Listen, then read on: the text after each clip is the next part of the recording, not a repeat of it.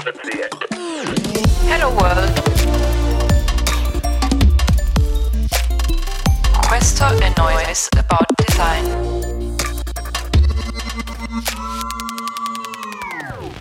È il 2014 e Noise non la conosce nessuno, giustamente. La mia collega, nonché voce della sigla che avete appena ascoltato, propone di fare un evento a tema usabilità. Da allora, novembre 2014, sono passate sette edizioni. La prossima è l'ottava e vi condividiamo un po' di talk che si sono susseguiti in questi anni per l'evento di cui stiamo parlando, ovvero il World Usability Day Rome o per gli amici Wood Rome, un appuntamento fisso il secondo giovedì di novembre per parlare di usabilità intesa come efficacia, efficienza e soddisfazione per le persone che devono svolgere un compito in determinati contesti. Buon ascolto.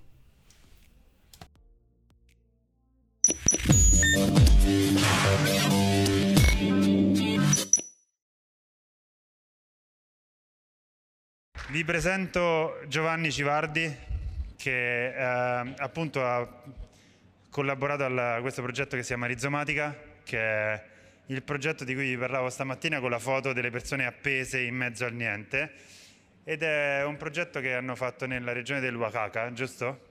È in Messico. E, mh, è una cosa a cui tengo molto per un paio di segnali che vi racconterà dopo Giovanni e che forse dopo affrontiamo anche in alcune domande che gli faccio. Giovanni Civardi.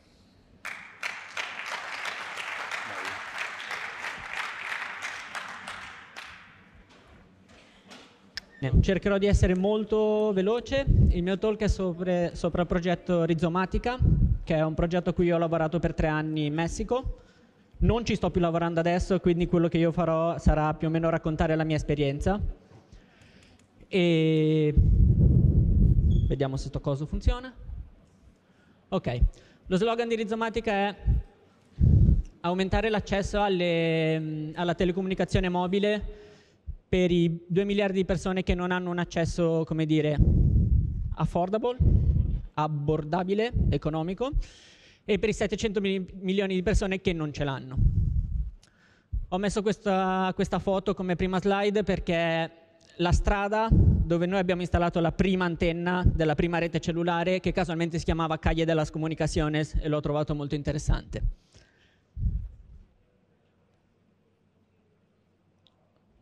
Ok. Il progetto è nato in Messico, è nato con alcuni presupposti. Il fatto che il Messico ha una pessima copertura cellulare, dato che è un paese enorme, ha alcune città molto densamente popolate, ma anche un sacco di zone rurali che sono sparsamente popolate e non sono coperte assolutamente dalle reti cellulari commerciali. Il governo messicano ha detto che ci sono più di 50.000 villaggi senza copertura cellulare. Ovviamente gli operatori tradizionali non hanno nessuna intenzione di installare nuove reti perché il rapporto costi-benefici è troppo alto per loro e quindi installare una, rete cioè, installare una rete e poi recuperare i soldi tendenzialmente è questione di anni se non decenni e quindi non lo fanno. I villaggi sono appunto tanti, piccoli e sparsi in mezzo per le montagne, quindi riuscire a coprire una zona molto ampia è un problema a livello di, di infrastruttura lo Stato teoricamente ha un fondo di sviluppo per eh, facilitare questa cosa, ma nella pratica questo fondo non è mai stato utilizzato. E la telefonia fissa che si trova nei villaggi è tendenzialmente molto cara, perché anche l'operatore fisso, che anch'esso è privato, di solito installa un numero molto limitato di linee telefoniche, tendenzialmente 100, perché 100 è il numero minimo che serve a loro per dire che questo villaggio è coperto, dopodiché non ne installa altre. Quindi chi ha una linea telefonica fissa la usa e tutti gli altri è. E quindi succede che per esempio se devi chiamare i tuoi parenti che stanno a Città del Messico piuttosto che negli Stati Uniti, piuttosto che in altri posti, ti costa un botto di soldi, lo devi fare in un luogo pubblico, quindi la privacy non, è, non ce n'è, diciamo, e non è molto, come dire, non è molto economico. Questa è una cartina del Messico e della sua copertura cellulare. Buffamente noi lavoravamo proprio in quella zona lì dove c'è tanto bianco.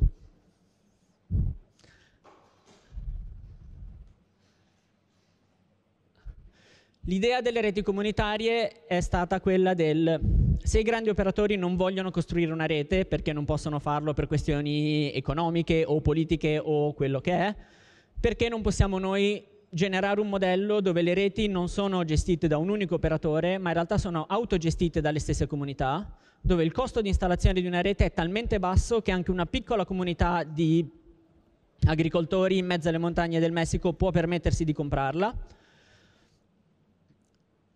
Se questa rete è economica, ma soprattutto è facile da usare, la comunità stessa può gestirla, per cui noi del progetto Rizomatica in realtà non siamo un operatore, ma siamo semplicemente un facilitatore di quella che è un'infrastruttura, ma la rete vera e propria viene gestita dalla comunità stessa. L'idea è stata appunto quella di utilizzare lo standard più vecchio possibile, ovvero il GSM, che ha, adesso ha quasi 30 anni, proprio per permettere di avere un accesso più ampio possibile a tutti quelli che per esempio un cellulare già ce l'avevano. Una cosa buffa della prima rete che abbiamo installato è che in un villaggio che non ha mai avuto copertura cellulare, di 3.000 abitanti, 1.000 avevano un cellulare in tasca. Quando gli abbiamo chiesto perché, hanno detto, vabbè, un cellulare comunque serve per un sacco di altre cose, oltre che a fare il cellulare. E quindi la cosa interessante è stata nel momento in cui tu installi la rete, tutti i client, ovvero tutti quelli che poi dovranno utilizzarla, già ci sono. Non c'è nessun investimento da parte della persona che deve utilizzare la rete perché ha già in tasca un cellulare anche se non lo può usare come cellulare. Ovviamente utilizzare il più possibile le risorse locali, ovvero dato che siamo partiti con un budget di zero, L'idea era noi non possiamo metterci i soldi, loro di soldi ce n'hanno molto pochi, cerchiamo di riutilizzare il più possibile quello che c'è, che in molti casi voleva dire se c'era già una torre perché c'era una radio locale piuttosto che un ripetitore altre cose, installiamo la rete cellulare sopra quella stessa torre perché tanto c'è, va bene e non dobbiamo installarne un'altra. Questa, per esempio, è stata la nostra prima installazione. Lì in alto a destra si vede la torre, con l'antenna. In realtà l'installazione originale stava sopra quella casetta lì, che è un negozio, nonché casa della gente che ci abita, e che era anche il posto più comodo nel villaggio su cui installare la, la rete. Per cui gli abbiamo chiesto, possiamo installare un'antenna sulla vostra casa? Sì, sì, certo, come no. E poi per una settimana siamo andati avanti e indietro passando per la cucina, la sala da pranzo, il bagno e conoscendo tutta la famiglia e è stata un'esperienza molto interessante. Quando poi la rete si è concretizzata, allora hanno costruito un'altra casetta a fianco, gli abbiamo messo sopra un'altra torre e quella è diventata l'installazione definitiva.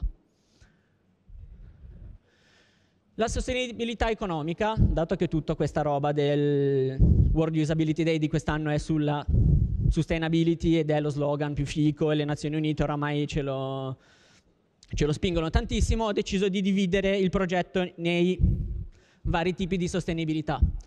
Per cui una delle cose importanti è la rete deve generare una sostenibilità per la comunità stessa, per cui noi installiamo la rete e diamo un servizio di manutenzione, ma in realtà la maggior parte dei soldi che entrano poi nell'utilizzo della rete, quindi la gente che paga per le telefonate, rimangono alla comunità stessa. Non c'è un utente e un operatore che guadagna, c'è un utente che paga i soldi al suo municipio e quei soldi comunque restano nella comunità e generano un mercato interno. Non ci sono realmente dei soldi che escono dalla comunità, ma tutto rimane al suo interno. Le tariffe sono più basse possibili, in realtà per tutte le telefonate locali e tra villaggi le telefonate sono gratis, nel senso che nel momento in cui hai una rete costruita il costo di una telefonata è praticamente zero e quindi abbiamo deciso che non è giusto far pagare qualcosa che è già gratis di suo. Con un dettaglio interessante. Quando noi abbiamo spiegato alla prima comunità che le telefonate erano gratis, ma la rete era limitata nel numero di telefonate concorrenti, bisognava trovare una maniera di fare in modo che tutti potessero usare la rete. E la, la risposta è stata data a facciamo che le telefonate non durano più di 5 minuti. Ovvero, se io devo chiamare qualcuno nel mio stesso villaggio mi viene comodo avere un cellulare, ma se devo parlare per più di 5 minuti esco di casa, cammino, vado a casa sua e ci parlo direttamente. Questo è stato il primo villaggio in cui l'abbiamo installato e in tutti gli altri, quando abbiamo fatto questa proposta, ci hanno detto sì, è fichissimo. Effettivamente perché dovresti parlare più di 5 minuti al telefono? Se vuoi farti una chiacchierata, vai al bar. L'idea è il recupero dell'investimento iniziale deve essere entro uno o due anni. Quindi la comunità spende qualcosa che è più o meno intorno a 10.000 dollari di investimento totale e in due anni di utilizzo tra gli abbonamenti che vendi alle persone, tra poi le telefonate che fanno a livello nazionale e internazionale, tutto quello che ti rientra serve a recuperare l'investimento. Quindi dopo due anni il municipio ha recuperato tutti i soldi e tutti i soldi che entrano da quel momento in poi sono guadagno puro per la comunità stessa. Dicevo appunto il concetto di riutilizzare telefoni cellulari già esistenti, per cui la tecnologia più vecchia possibile, la compatibilità più alta possibile, siamo arrivati addirittura al punto che non potendo noi generare delle SIM, perché tutti i telefoni erano bloccati con la SIM dell'operatore, abbiamo trovato un escamotage tecnico per cui qualunque SIM di qualunque operatore va bene comunque. Tu portaci il telefono e noi ti colleghiamo. Quello che dicevo ovviamente è nel momento in cui tu hai un mezzo di comunicazione praticamente gratis che ti permette di comunicare sia all'interno del villaggio che tra tutti i villaggi di cui fanno parte la rete, generi nuove economie. Puoi generare un nuovo mercato per cui puoi sapere che se nel villaggio a fianco la verdura costa meno, andrai da loro a comprarla piuttosto che nel posto locale. Oppure, esempio pratico, il, noi, il primo villaggio dove noi abbiamo installato la rete producono caffè nella logica tradizionale viene l'intermediario al villaggio, ti dice questo è il prezzo del caffè, me lo, me lo vuoi vendere? E dato che non c'è nessuna contrattazione, cioè ti dicono il prezzo è questo o me lo vendi a questo prezzo oppure niente, nel momento in cui cominci ad avere un, un sistema cui per, per cui ogni giorno puoi chiamare al mercato in città e dire qual è il prezzo del caffè oggi, quando viene l'intermediario e ti offre un prezzo troppo basso, tu dici no, scusa, ma il prezzo reale non è quello, lo vendo a qualcun altro. Questo genera degli effetti molto positivi sull'economia locale. Questo è un altro esempio interessante. I villaggi sono piccoli, ma non così piccoli, e uno dei mezzi di trasporto più utilizzati è il mototaxi. Nel sistema tradizionale il mototaxi funziona con la radio, per cui se tu vuoi chiamare il mototaxi devi avere una radio a casa e chiamarlo e lui arriva. Ovviamente non tutti hanno una radio, non funziona tanto bene. Da quando abbiamo introdotto i cellulari i mototaxi sono diventati mm, l'Uber dei poveri? e loro sono felicissimi, cioè è proprio stata una rivoluzione, nel senso che dicevano adesso lavoriamo tre volte di più perché effettivamente tutti ci chiamano perché è molto più facile, mentre prima dovevi metterti alla finestra e aspettare che passasse qualcuno. Sostenibilità sociale. Tutta la gestione della rete è delegata alla comunità ovvero noi, a parte fare in modo che la rete continui a funzionare, non facciamo niente. Quindi registrare nuovi utenti, ricevere i soldi a fine mese, e tutto quello che normalmente fa un operatore, le ricariche telefoniche e il resto, viene gestito dalla comunità stessa. Abbiamo sviluppato un software con un'interfaccia web abbastanza facile da usare, brutta, brutta, brutta, proprio user experience pessima, però funziona Abbiamo creato una cooperativa con tutti i villaggi che poi ci ha permesso di ottenere una licenza prima sperimentale e poi definitiva a 15 anni a uso gratuito dello spettro GSM, che è il primo e purtroppo unico caso al mondo. Abbiamo generato la cooperativa con una gestione assembleare, per cui la cooperativa stessa decide come poi la rete va avanti, come si sviluppa, quali sono i nuovi villaggi e come viene poi gestita in futuro e questa assemblea già esiste e sta portando avanti vari piani per espandere la rete anche in altri stati al di fuori di Oaxaca. Ovviamente, come dicevo prima, tutto quello che entra come guadagno della rete viene poi reinvestito in attività locali, che sono cose dalle più banali al più interessanti, come per esempio infrastrutture, scuole, ospedali, strade, tutto quello che può servire in una comunità locale. In più la comunità locale deve aiutarci a costruire la rete. In questo caso, per esempio, non avevano una scala abbastanza alta, però hanno deciso che una corta e uno in cima e quattro sotto era sufficiente e ce l'hanno fatta. Sostenibilità ambientale vuol dire tutto l'hardware che noi utilizziamo consuma un decimo di quello che sarebbe un'installazione tradizionale. Riusciamo ad avere una rete intera funzionante con 50 watt di consumo riutilizziamo tutti i telefoni già esistenti, per cui non c'è acquisto di nuovo materiale perché tutto quello che è in tasca prodotto dal 91 ad oggi funziona, e riutilizzo di infrastrutture esistenti come torri e ponti radio. Queste per esempio erano tre torri installate sopra il municipio di Viglia Alta, utilizzate per la radio locale e per un ponte radio, che erano poi state abbandonate, che noi abbiamo ripreso e utilizzato per installarci la rete sopra. È sempre molto divertente scalare una torre di 20 metri che sta lì da 10-15 anni e ti dicono ma è sicura? Sì, sì, sì, tranquillo, non hai problema. E poi ti accorgi dopo essere salito e sceso che non è proprio così sicura, però oramai l'hai fatto e vabbè. Sostenibilità tecnica, tutto il software che abbiamo utilizzato è free software open source o comunque con licenze libere, tutto. Tutto il software che noi abbiamo sviluppato è stato ridistribuito con licenze aperte, sia il software che poi tutto il codice Puppet che serve per poter generare nuove installazioni in maniera facile e automatizzata, per cui io in due ore prendo una macchina e ho, un, ho una rete pronta, fatta e finita. Quello l'ho scritto io. E nel momento in cui abbiamo cominciato a ricevere dei fondi, la prima cosa che abbiamo fatto è stata finanziare gli stessi progetti che hanno scritto il software che ci ha permesso di mandare avanti la rete. Per cui nel momento in cui avevamo delle necessità specifiche e il software non lo faceva, siamo andati agli stessi sviluppatori e abbiamo detto qui ci sono i soldi, sviluppateci questo e ovviamente tutto quello che loro hanno sviluppato è poi diventato software open source a sua volta e quindi poi tutti quelli che in futuro useranno quel software hanno anche quelle funzionalità che a noi servivano. Questa è l'ultima slide e penso che sto c'ho ancora 5 minuti, ottimo. Quella per esempio è l'interfaccia web che abbiamo sviluppato noi, che come potete vedere è bruttissima, però vi assicuro che funziona. Lei è Keila, che è l'amministratrice della rete di... Mm, eh, oddio. Talea, Via Talea de Castro, la nostra prima rete. E quella praticamente è la rete cellulare cioè una persona in una stanza che una volta al mese riceve le persone che gli danno il pagamento mensile dell'abbonamento e praticamente è tutto lì.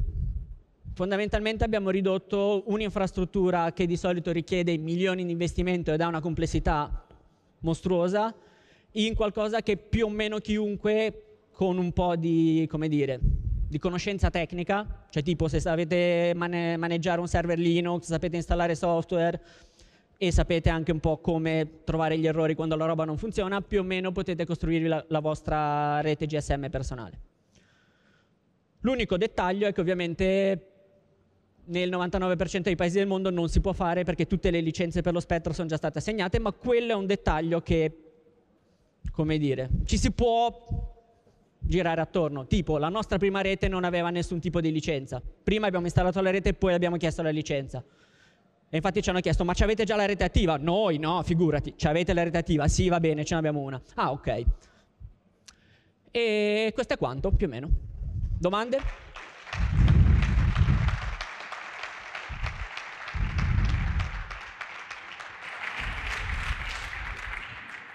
E se ci sono delle domande fatele, io una considerazione la farei.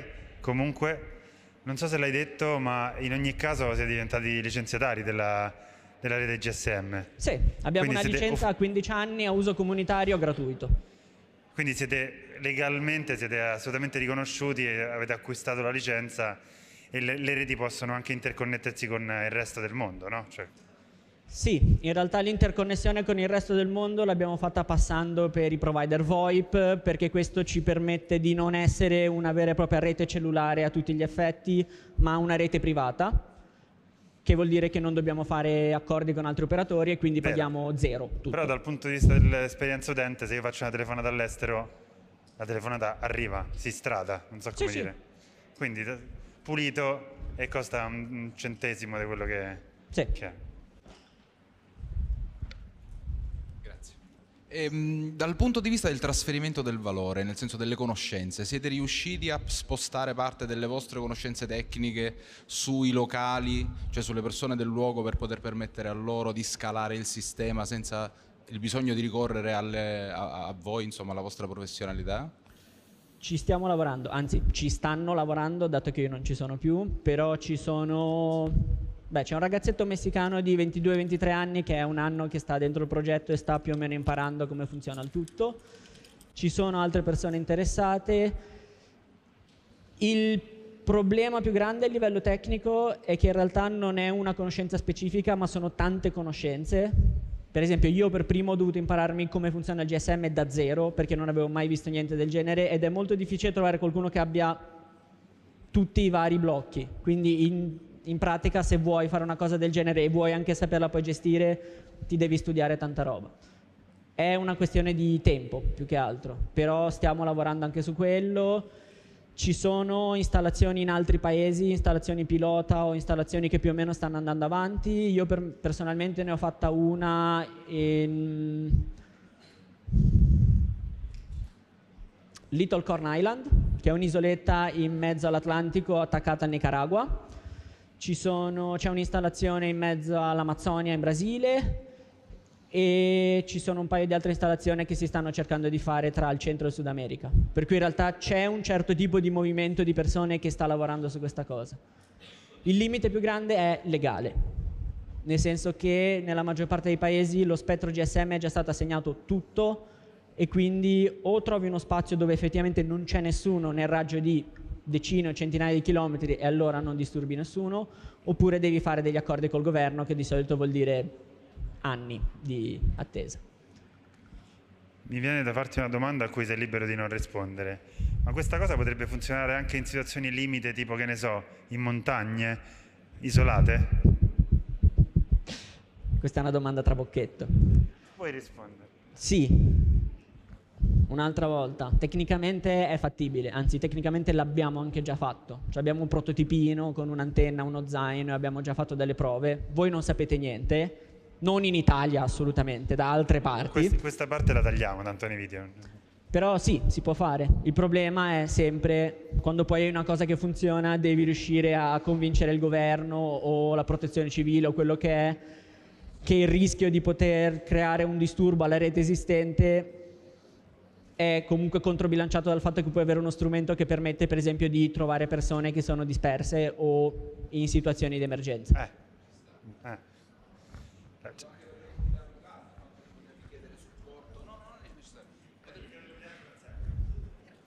Dico, anche per le comunità locali, con la possibilità di richiedere supporto medico, insomma, credo sia vantaggioso il fatto di avere un sistema, cioè credo sia un altro pezzettino di valore nel disegno di questo servizio. Sì, però, ripeto, il caso di cui parlava... e tanto tempo. Il caso di cui parlava è la situazione in cui ci stanno valanghe, gente dispersa, telefono acceso in, in tasca ma non c'è segnale se tiri su una rete d'emergenza loro beccano un segnale e li puoi raggiungere, che non è irrilevante come esperienza, non so se, se mi spiego. Legalmente è discutibile da un certo punto di vista, ma quella cosa lì è piuttosto figa. E io la chiuderei così. Grazie Giovanni.